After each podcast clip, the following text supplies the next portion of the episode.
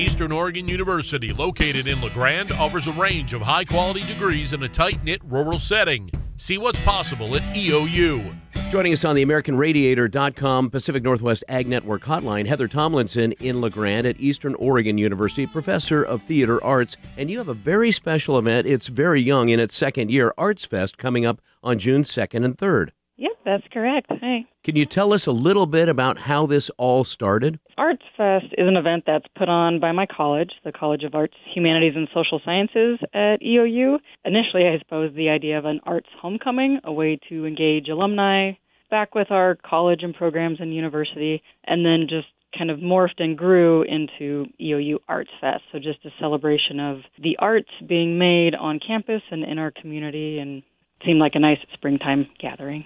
What can people expect if they want to come and take part in the events on June 2nd and 3rd? So there is a variety of events. We have in town in La Grande the Liberty Theater, which is being restored, and so there will be a tour of that theater downtown. There are a couple of different readings taking place, um, one on Friday and one on Saturday. The um, art gallery on campus will be open. The Tempest is the show the theater program is putting on. Um, there will be evening performances of that. And then on Saturday, it's like a 12 to 5 main event with a craft fest with local vendors selling things. There will be a variety of music, some community groups, and on campus groups. Food, Side A will, will be there with their little beer trailer. What is the goal of this, again, for maybe the community too? This is, you know, an, an all ages event um, where everyone is welcome. You know, we, we really do want to encourage the community to to come on campus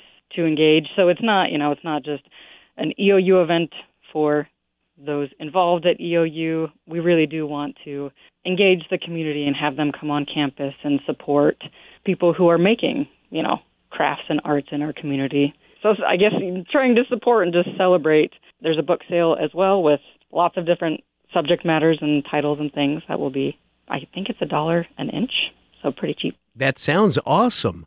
And details can be found at the eou.edu website, including ways to purchase tickets for The Tempest, which will be at the McKenzie Theater both nights. Yes, that's correct. Again, joining us on the AmericanRadiator.com Pacific Northwest Ag Network hotline, Heather Tomlinson, professor of theater arts at Eastern Oregon University in La Grande. The Arts Fest is coming up June 2nd and 3rd. For details, the website eou.edu.